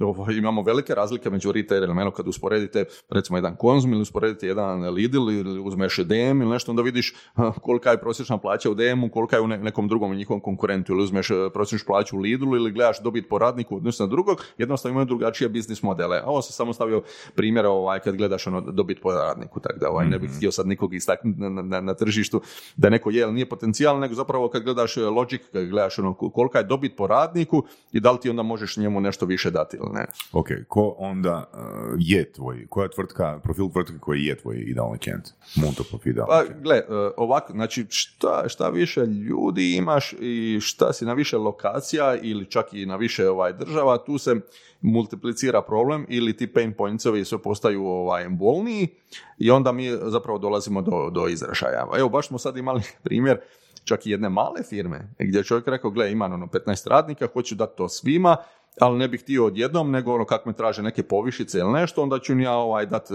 neoporezivo primanje u, u, u naravi.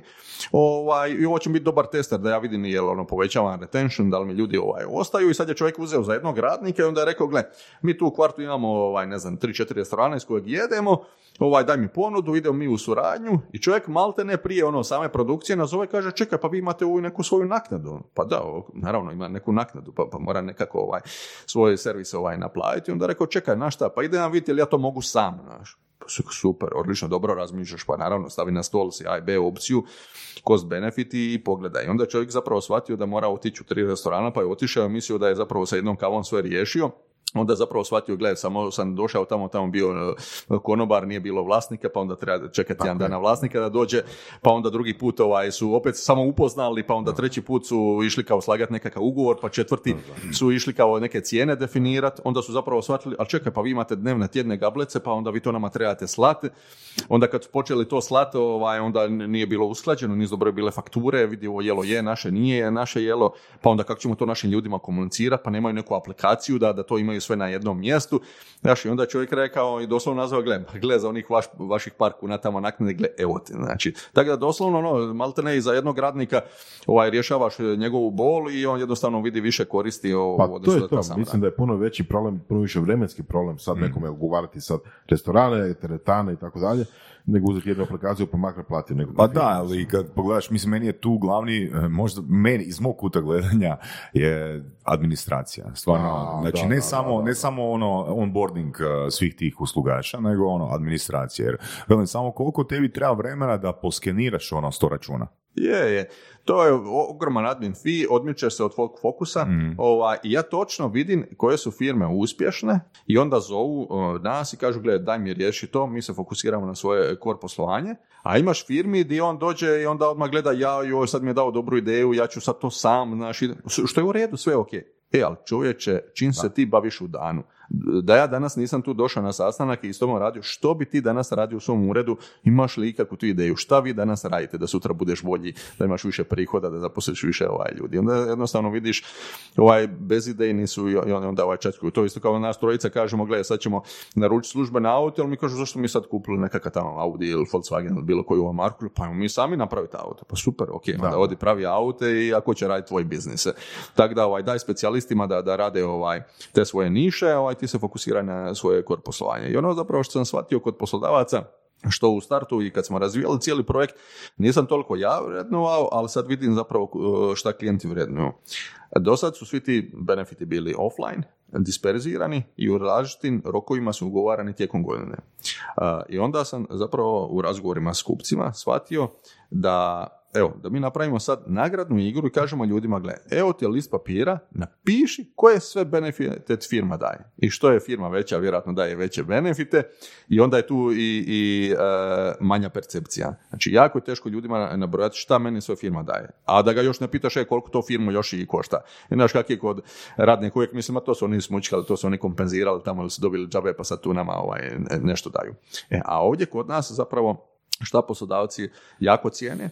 Znači ti si mu dao jednu seksi stvar, znači dao si mu digitalnu stvar da ti imaš u svom ovaj, džepu uh, benefite i ti na aplikaciji vidiš vrlo slikovno, lijepo prikazano koje ja sve benefite imam koje mi poslodavac daje. Znači tu već budiš awareness i svijest o, o benefite u kompaniji i onda imaš zapravo jedan kalkulator koji ti kaže ne samo što imaš, nego koliko to firmu košta, odnosno koliko si ti dobio, koliko si potrošio i koliko ti je preostalo. Jako to firme vole.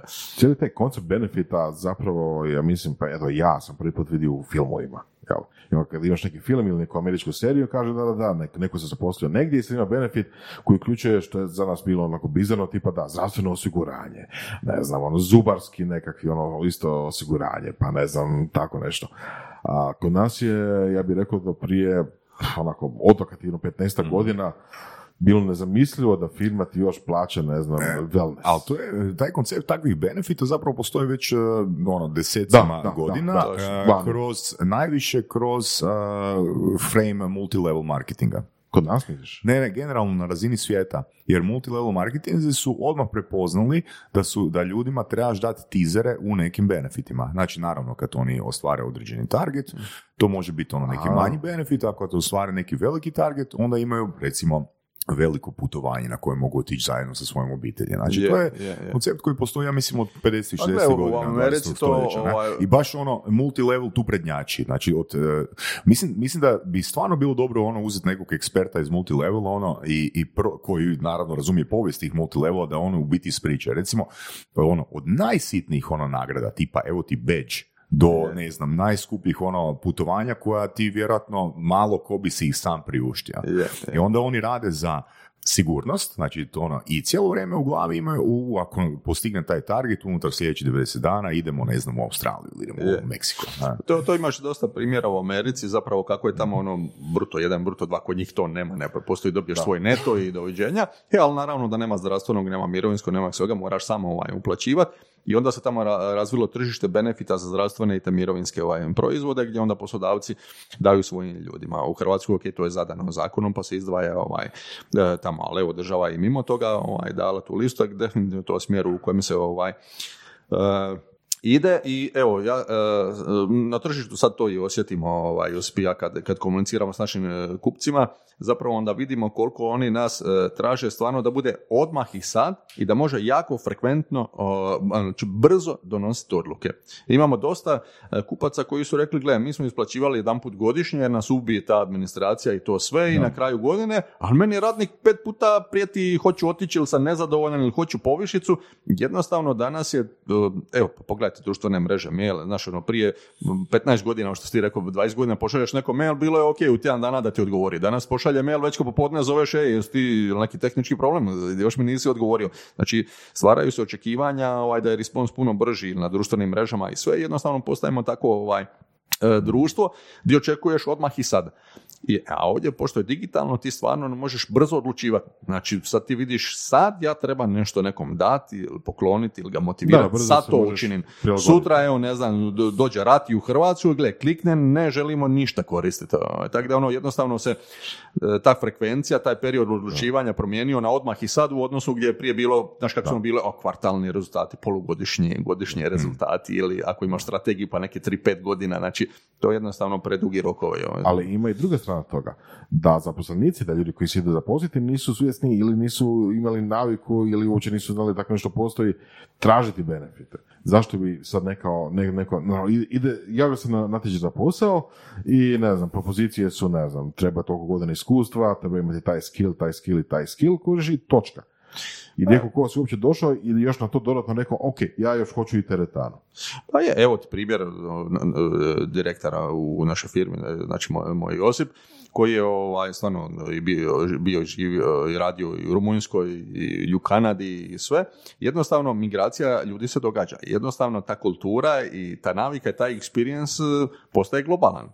Jer ako je on imao nešto u Kanadi, evo vrati se u Hrvatskoj i Upravo radi tako, tu, upravo on to očekuje. Tako drugi, peti, deseti, Želite za svoj brand privući mladu generaciju koja provodi vrijeme u virtualnim svjetovima? Equinox je platforma koja omogućuje kreiranje multimedijalnog, gamificiranog sadržaja kroz tehnologiju proširene stvarnosti. Stvarajmo virtualne svjetove zajedno. www.equinox.vision pa je neko otišao samo turistički, pa neko priča sa frendom u Nizozemskoj kak je tamo, jednostavno ili doživiš to, ili stvaraš očekiva- očekivanje jer si vidio na internetu ili, ili si od nekog bliskog to čuo i jednostavno, pa pogledajte evo danas kako se preljeva, preljevaju vijesti, kako se preljevaju financije, evo, zarazne bolesti.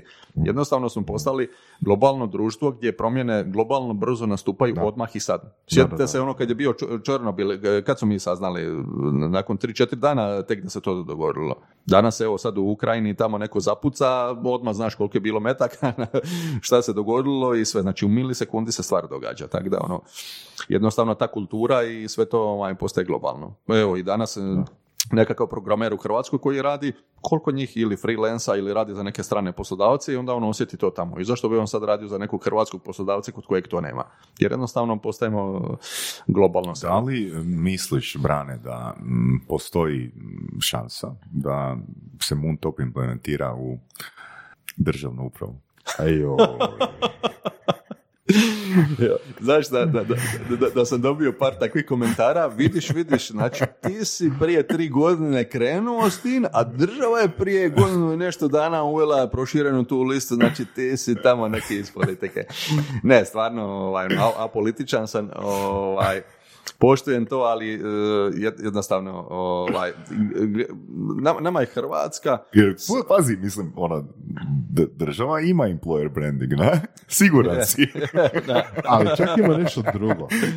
Čak ima još, još otegotnih okolnosti. Ja sad nisam siguran kako točno ide to, ali e, kad sam baš e, za curu nešto smo tražili, tipa da li da, da uloži u treći mirovinski stup ili tako nešto, državne firme ti ne daju da se izdvaja iz bruta, nego samo iz neta, tako neka Točno. A gle, znaš kak je u državi. koncept, ono kao, ok, sad, znaš ono, Ne, ne, ne, ne, nama, nama država davanja. i, i državne te firme uopće nisu target kupci jer naravno oni imaju neke koeficijente i tako Da. ima drugačije strukturirana plaća, tako da ono, to nam nije uopće ovaj target. A Čak da i- li je moguće?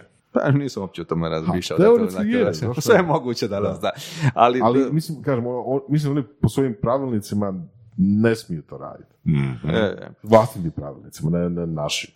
Ali evo, Josip i ja jednostavno razmišljamo globalno. Znači, mi, mi u Hrvatskoj e, hoćemo isprobati našu tehnologiju, hoćemo potvrditi biznis model, utabati staze, oformiti ovaj tim i jednostavno mi e, već sad vidimo koliko imamo narudžbi od naših e, kupaca iz Hrvatske, koji su regionalni ili internacionalni. Jednostavno već slažemo u tablici nako već i knjigu narudžbi za, za druge države i već znamo kad otvorimo nekakve druge države da ćemo već imati 10-15 kupaca u, tim zemljama i jednostavno Hrvatska nam je na, logično da kreneš od doma, znaš, da dođeš negdje vani, svi će te pitati "Ej, šta si napravio doma, ono, di, di to funkcionira i to sve.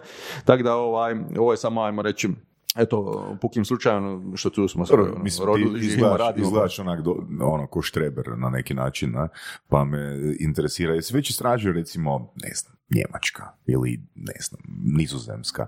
Da. Da. da li bi se ono mogu prekopirati model ili bi se moralo ono dosta stvari napraviti unutar aplikacije same i pristupa da se to To, implementira? to smo već gledali, znači imaš svjetske servise stvarno gdje onda vidiš zapravo šta ti je must, znači šta moraš dati radniku ovaj, u nekoj zemlji, a što je optional, i, a što je još, ajmo reći, eh, business usual, znači što, što poslodavci daju svojim eh, zaposlenicima, tako da smo već to pogledali kroz te globalne servise i malte ne, gotovo u svakoj zemlji svijeta eh, imaš te oporezive, neoporezive eh, benefite, pa čak i neke tamo i provajdere, tako da naš je proizvod dizajniran da bude globalan i stvarno nismo ga programirali na lokalne hrvatske zakone, nego je to jedna stvarno otvorena, pitka platforma gdje ti onda sam dizajniraš kako hoćeš to koristiti. I sutra, ako imamo nekog kupca iz Hrvatske koji posluje u Njemačkoj, on će koristiti totalno tamo drugačije nekakve bazene tih neoporezivih stavki po o, lokalnim tamo pravilima u odnosu kako mu to posluje u Hrvatskoj. Tako da se nismo išli zakopati, zapetljati ovaj tu, nego smo odmah razmišljali globalno da, da to bude univerzalno rješenje. Da, i onda neki,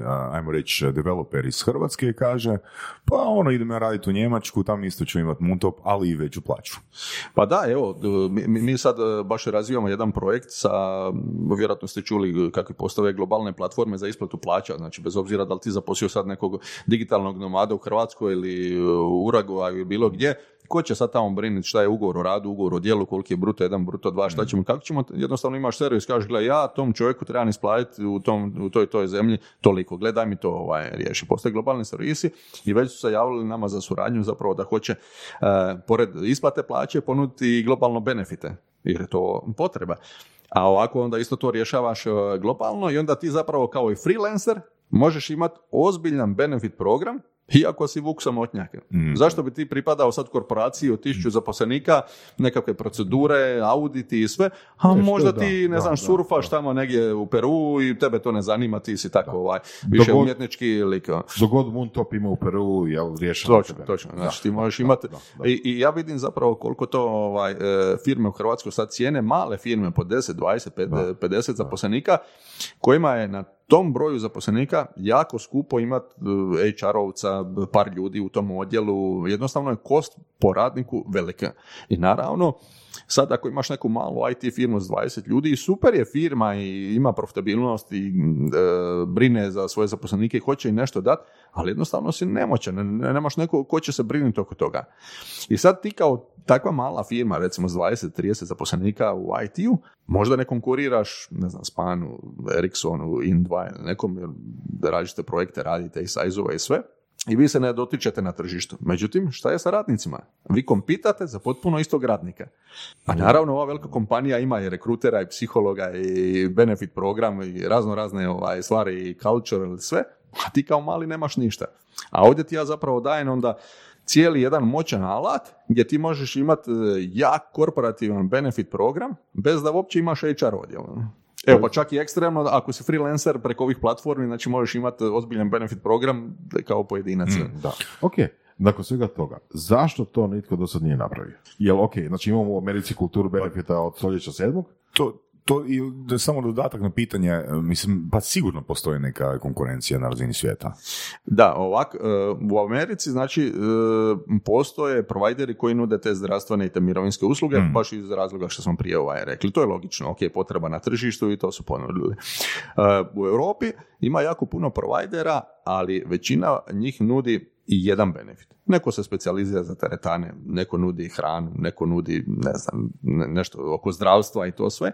I najveći broj pružatelja usluga je specijaliziran za jedan proizvod. A mi zapravo hoćemo e, razviti priču i biznis model oko one stop shopa. Znači dođeš kod nas, definiraš iznos, bilo koji benefit gore možeš imati. Ili ćemo ga, ili ga već gore imamo, ili kako mi kvartalno izbacujemo nove benefite, ili ti možeš customizirati koji ti baš hoćeš benefit. I onda mi stvarno postajemo životni dobavljač i one stop uh, shop za, za te benefite. Jer nemamo nekakav frame, što, kako sam i prije rekao, broj prodajnih mjesta. Znači sam definiraš koja želiš prodana mjesta i sam definiraš koje hoćeš benefite.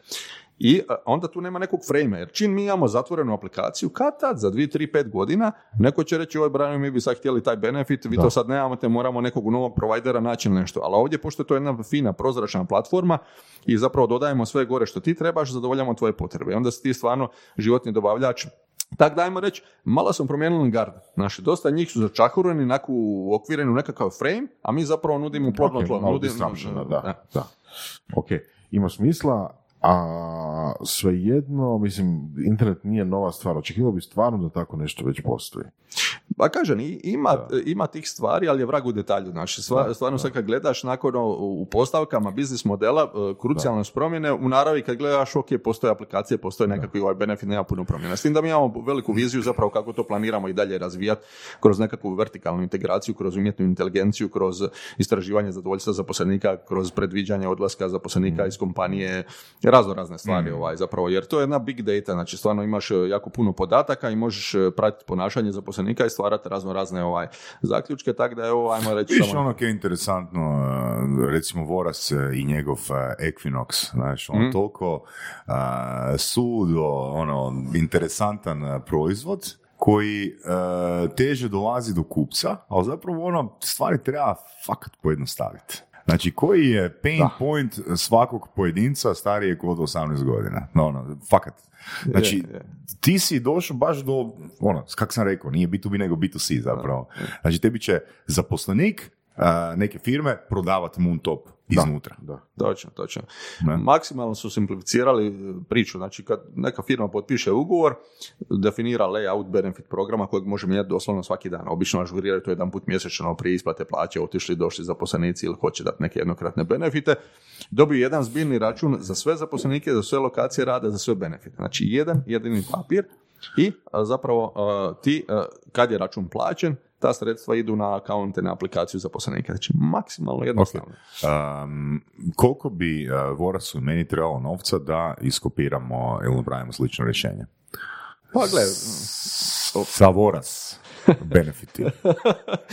o, ba, ba- baš sam onak, e, znaš, Mislim, Voras, je možda, možda vjerojatno i manje, jer Voras je ono fakat vrhunski programer, tako da tu možemo definitivno šta, uš- uštedjeti, jel Vork?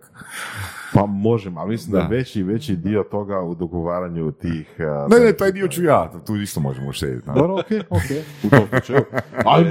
evo, baš, baš, baš kak, se, kak smo Ali napravili, zajebano je sad, kužiš, imaš tu Je, ono, dva, je, je. dva lika koja fakat mogu Je. nešto poduzeti. Čest, po često čujem pitanju, komentare na tržištu, znači stvarno smo maksimalno pojednostavili ovu aplikaciju i sad ljudi kažu, pa nešto pa ja to u dva tjedna napravim. Mm. Ok, ok, možda su mi bedasti, evo izvoli u dva tjedna to napravi.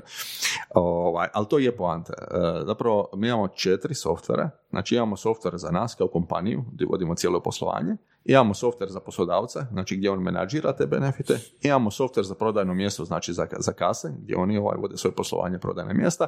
I tek ovo zadnje, a jedino što se vidi je end user aplikacija, znači za zaposlenika tog poslodavca, a koja je opet toliko simplificirana gdje ti doslovno uz dva, tri gumba riješiš stvar. I naravno onda ovako površinski razmišljajući svi se zalete i gledaju, gledaju, pa nešto tipa ja tu aplikaciju napravim. Što je meni zapravo i čast da smo mi zapravo četiri softvera jako komplicirano sveli na, na maksimalno simplificirano i da neko kaže, gle, ja to mogu napraviti u dva tjedna. E to je poanta. Da jako složenu stvar pojednostaviš da to izgleda ovaj, jednostavno Definitivno. i onda neko kaže, joj, znaš, ovaj, gle, pazi se ti nekih IT firmi, pa gle, ako oni prepoznaju, ovaj, mogu Ne, ući u taj ne, market ne, i to. Znači, ne, ne ide to tako baš jednostavno i to je samo IT svijet, a dio ovaj dio, uh, što si sad ti rekao, ovaj prodajni dio, znači kako prodaju i marketing riješiti, a pogotovo ovaj težački dio zapravo uh, na terenu svih tih provajdera. I ne samo razviti tu mrežu, nego voditi poslovni odnosima. Mhm, I hrpu njih koje trebaš i razvijati, jer jako puno njih nisu digitalno orijentirani. Ajde, u većim sredinama i da, ali sve što su i manje sredine, ljudi su manje ono digitalno orijentirani i sve ti zapravo moraš educirati ljude i zapravo da on raste u, u Da, da, to je to ono što uh, većina ljudi ne vidi uh, van onoga što se nalazi na, uh, što se nalazi na po- površini. Ne? Evo, tu je super primjer od prije 12 godina bilo sa ovim gru, Groupon klonovima. Ne? Da, Je, je, je je, bilo, je. Ono, znači, vrlo ono, jednostavno izgleda na van, pa ajmo mi to napraviti. Ne? Tako da, ok, dobro, ali ja dalje vjerujem da Wars i ti i ja to možemo ovoga napraviti zajedno. Ne? Jer mislim da ti možeš, može. možeš ovoga četiri različitih softvera isprogramirati. Bogu ti treba vikend ili dva. pa dobro, ajde dajmo tri, zapravo, da budemo sigurni. Ali to je zapravo cijela, cijela priča oko startupa. Znači, kad ljudi misle, a neko će mi ukrasti ideju, a neko će napraviti opet klon mog proizvoda, nešto tako. To, to je zapanjujuće, koliko ja čujem komentara, joj, Brani, znaš, moraš primiti investiciju, nađi si investitore, daj si to ubrzaj, gle, neko će to kopirati. Jednostavno nekako osjetim da su ljudi nervozni, da, da, da se boje, znaš, ono, gle, tre- tre- ono, trebaš zamisliti ono šta, šta hoćeš raditi, koja je tvoja niša, s čim se ti baviti. A gle, ilu, iluzorno je očekivati da ćeš cijelo vrijeme, evo recimo na primjeru, znaš da ja volim ono, davati neke sportske usporedbe i to, pa ne možeš stalno sad igrati recimo boksat i biti u ringu i da sudac kaže za zelenim stolom, ok, protivnik nije došao, gle, sad je mun to pobjedio. Pa to se može dogoditi jedan meč, ali deset nemoguće da tako bude. Znači, neko će ti tamo stati. Mm. Tako je isto ovaj, ako neko vidi da je dobar biznis model, kad tad, da li sad, za pet, za deset godina, pojavit će se neka, nekakav konkurent. Tako da uopće ne treba biti nervozan oko toga, to je dobrodošlo, jer gle, samo će i tebe činiti boljim i kvalitetnijim i da se živ na tržištu i da se dalje ovaj, razvijaš, to apsolutno prirodno. Pogotovo, a kad mi dođemo na zapadna tržišta, već gdje postoje ti paušalni nekakvi konkurenti po jedan benefit ili negdje, tako da uopće se ne bojim tog.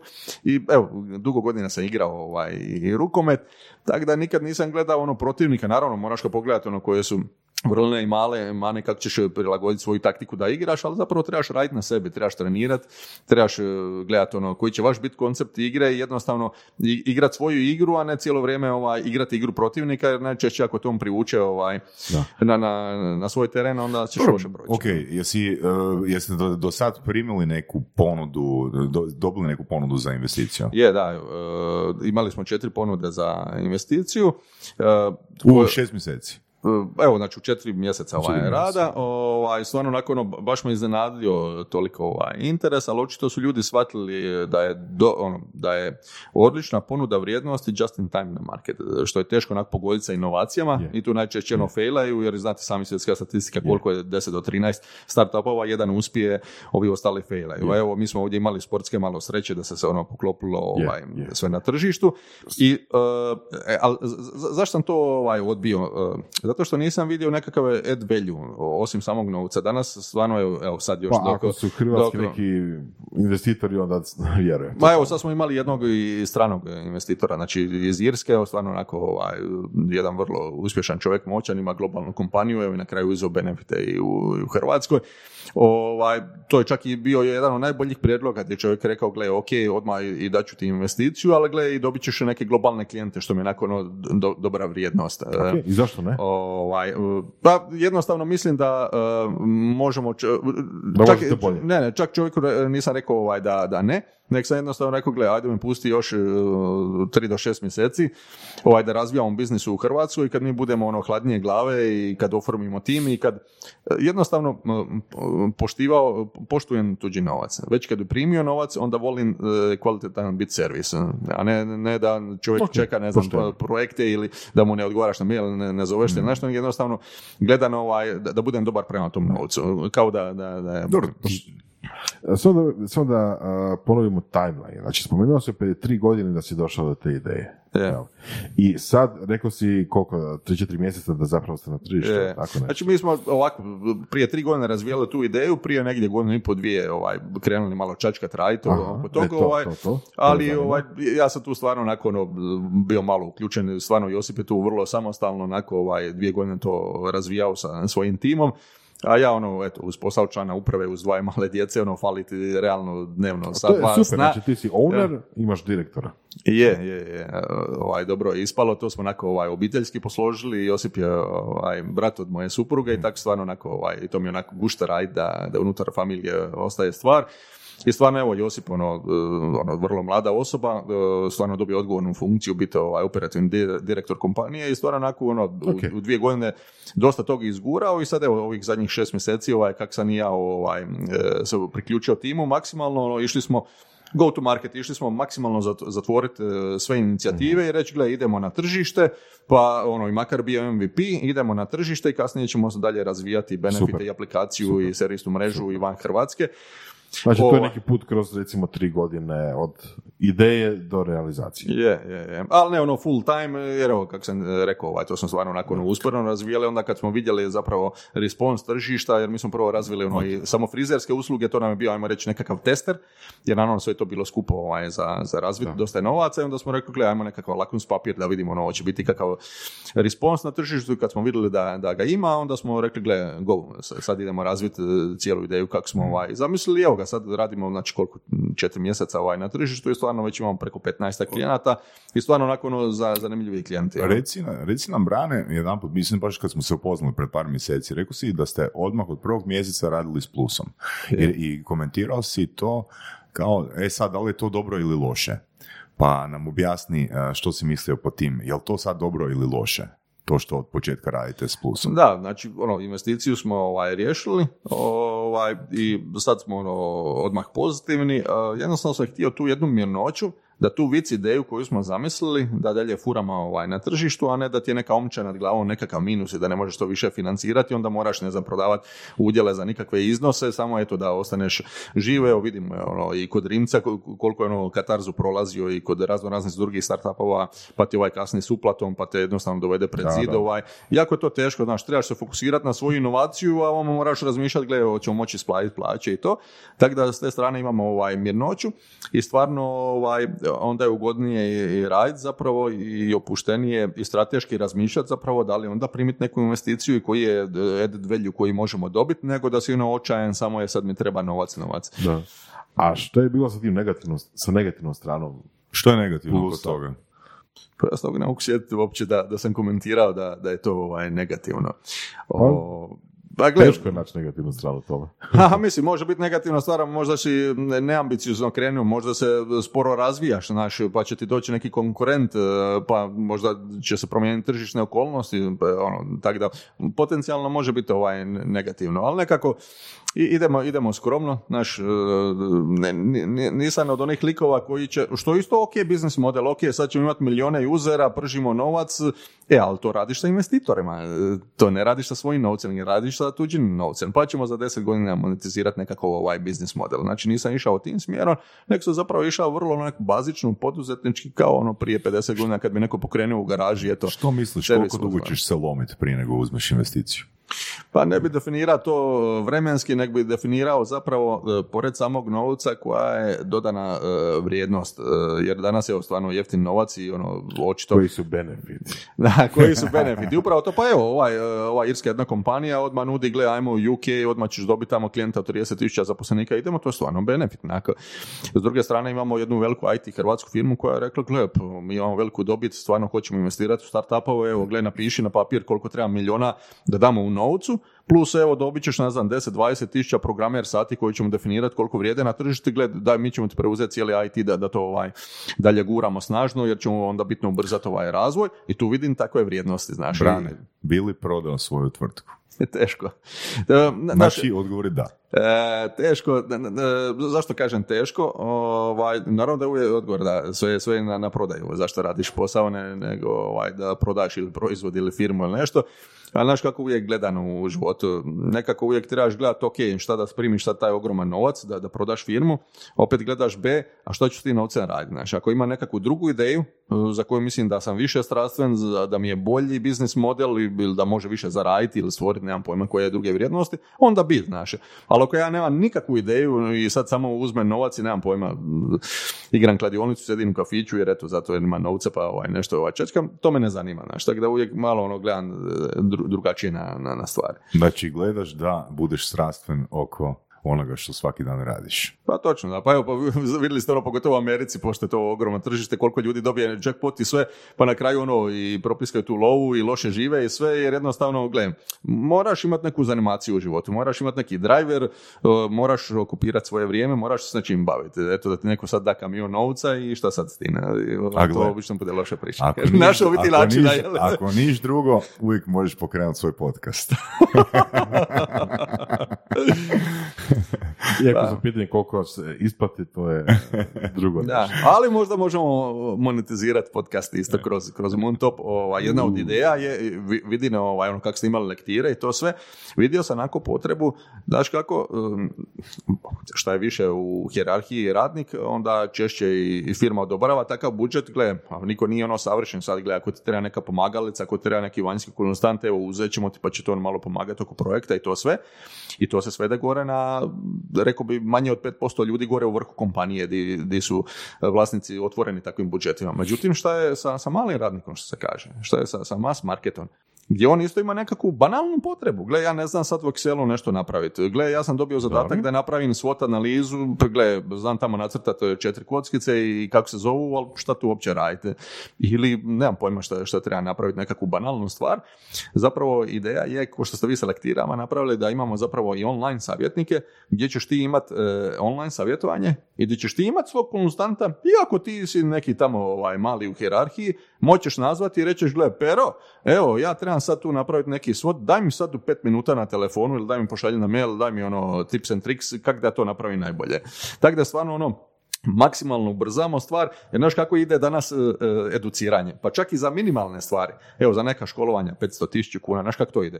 E, neko dobije zadatak, ajde, tri ponude, pa te tri ponude nisu sporedive, da li po cijeni ili po opsegu ovaj usluga, onda ti uzmeš telefon, pa zoveš te tri institucije, onda pitaš kad su termini, onda uplatiš, obično oni traže 10-30% avansa, onda ti to spustiš direktoru ili tim lideru da on to radniku pojasni, evo sad je ovo odobreno, sad ideš na školovanje, pa sad tamo treba zvati i da dogovoriš ovaj termin, onda kad ti sve to odradiš i prije nego što dobiješ diplomu neku tamo, onda uplati ostatak novca Da. i onda ti zapravo shvatiš da trošak menadžiranja tog jednog papira je puno skuplji nek samo to školovanje. Pa da, I traje ono to- bez kraja, da, znaš. evo A sad- ovdje na aplikaciji klik, klik, hoćeš, ne znam, školu stranih jezika, jer evo Da. sad otvaramo španjolsko tržište, trebaš znat B2 španjolski klik, nađeš ovaj, e, školu za strani jezik, e, ugovoriš termin Mhm. i ideš. ono.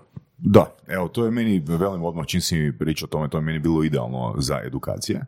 Jer ako oni imaju, recimo, budžet e, tipa 5000 kuna za edukaciju, oni mogu, a ti me ispravi ako nije tako, oni mogu dio novca uplatiti i samostalno, je li tako? Točno, da, to, točno. Znači, ako i sam. edukacija košta 15, 5 plaćaju preko Muntopa i 10 plaćaju sami. Točno. I sad ako neko hoće ići e, na NLP kod tebe, znači e, cijeli decision making proces, cijela provedba svega toga je e, Mhm. bitno jednostavnija. I onda mislim da se e, više budi svijest kod poslodavaca da radi takvu stvar za svog radnika, nego da ide to sam sve organizirati. Mhm. Jer ima puno stepova, ima puno administracije, puno to traje. Ovako daješ čovjeku razvojan budžet, on vidi Saša te nudi NLP, gle ja to želim, pa čak evo kak si rekao, ako mi je manji budžet nego što košta NLP, ja ću se nadoplatiti samo e, sredstva. Dosta pojednostavljeno. Da. Sve. Mislim, zvuči odlično. Zapravo. Da. da. Ok, to je sigurno tržište koje ima svjetlo budućnost, čini mi se, jel? Pa ja mislim da da, s obzirom na uh, ova ekonomska i demografska kretanja i uh, evo kako smo pričali prije 20 godina je bilo drugačije u odnosu na sad kako se ovaj promijenio odnos prema radniku. To je sigurno nerješiv problem ovaj na, na dugi rok i to je samo jedna od inicijativa koje kompanije trebaju provoditi da bi ovaj bili uh, poželjan poslodavac i na kraju krajeva uspješan da bi zadržali top talente ovaj i privukli. Tako da definitivno vidimo u tom budućnost ne samo u Hrvatskoj nego i globalno. A pošto si rekao da se baviš jel, e, ideacijama iz hobija, sigurno imaš još jedno 5 do 10 do 15 ideja koje bi mogao raditi. Je, je, je, ima puno ideja. Ovaj, pa vidjet ćemo da li ćemo to kroz Moontop razvijati, ne nužno kao proizvod, nego na razini ovaj, firme pa i nekakve druge brendove, ili ćemo to ovaj, spin-offat ili, ili će to biti čisto na razini hobija, tako da stvarno nema nekakvu sad potrebu ono, da, da nešto mora, nego jednostavno ako osjetim stvarno drive i osjetim potrebu na tržištu, onda će se to dogoditi prirodno. Po feelingu. Po feelingu, Znaš, ćeš nam još reći za, za kraj, Brane? Koristiš dosta tih sportskih analogija u razgovorima i bivši si sportaš, pa me zanima, ovoga, zanima me, kako se kažnjavaš kad zajebeš nešto? Evo, baš smo malo prije pričali to u skavu. Ovaj, stvarno, onako, nekad sam kamikaza prema sebi, stvarno ono, stavim sebe na, na, na zadnje mjesto često, ovaj, onda nekad ono, zagariš se pa snako, ono, staneš na loptu i zapitaš, ali stvarno, ovaj, onak, vrlo sam pedantan, ovaj, evo, dao sam ti prije primjer, ovaj, ako idem sad s trećeg kata u garažu liftom i dođem dolje i shvatim, gle, zaboravio sam ključ. Mislim, to se meni događa na tisuću puta jedan put, ali taj jedan put kad se dogodi, ja ću kazniti sam sebe. Znači ideš pješke nazad na treći kat, uzmeš ključ i opet ideš pješke dolje. I onda zapravo s- kazniš sam sebe i onda nastojiš opet da se to dogodi na, na, jedan, na tišću jedan put ili čak i manje sljedeći put jer je bila kazna. Tako da ono, evo i vidio si, ovaj, šalješ kad ću doći na podcast gdje sam, jer ono, ljudi imaju, ovaj, osim vorasa, naviku kasniti. Šalili su se malo, se Saša zabrinuo, ovaj, hoćeš stići. Ovaj, stvarno volim nak biti pedantan i onda volim doći 10 minu- 15 minuta ovaj, ranije, tako da ono, razumijem poruku ono gdje si, ali... Čekaj, da si zakasnio, što bi napravio? Spustio bi se s 14. kata dolje do prizemlja i vratio bi se Da, gore. pa smislio bi neku kaznu, da.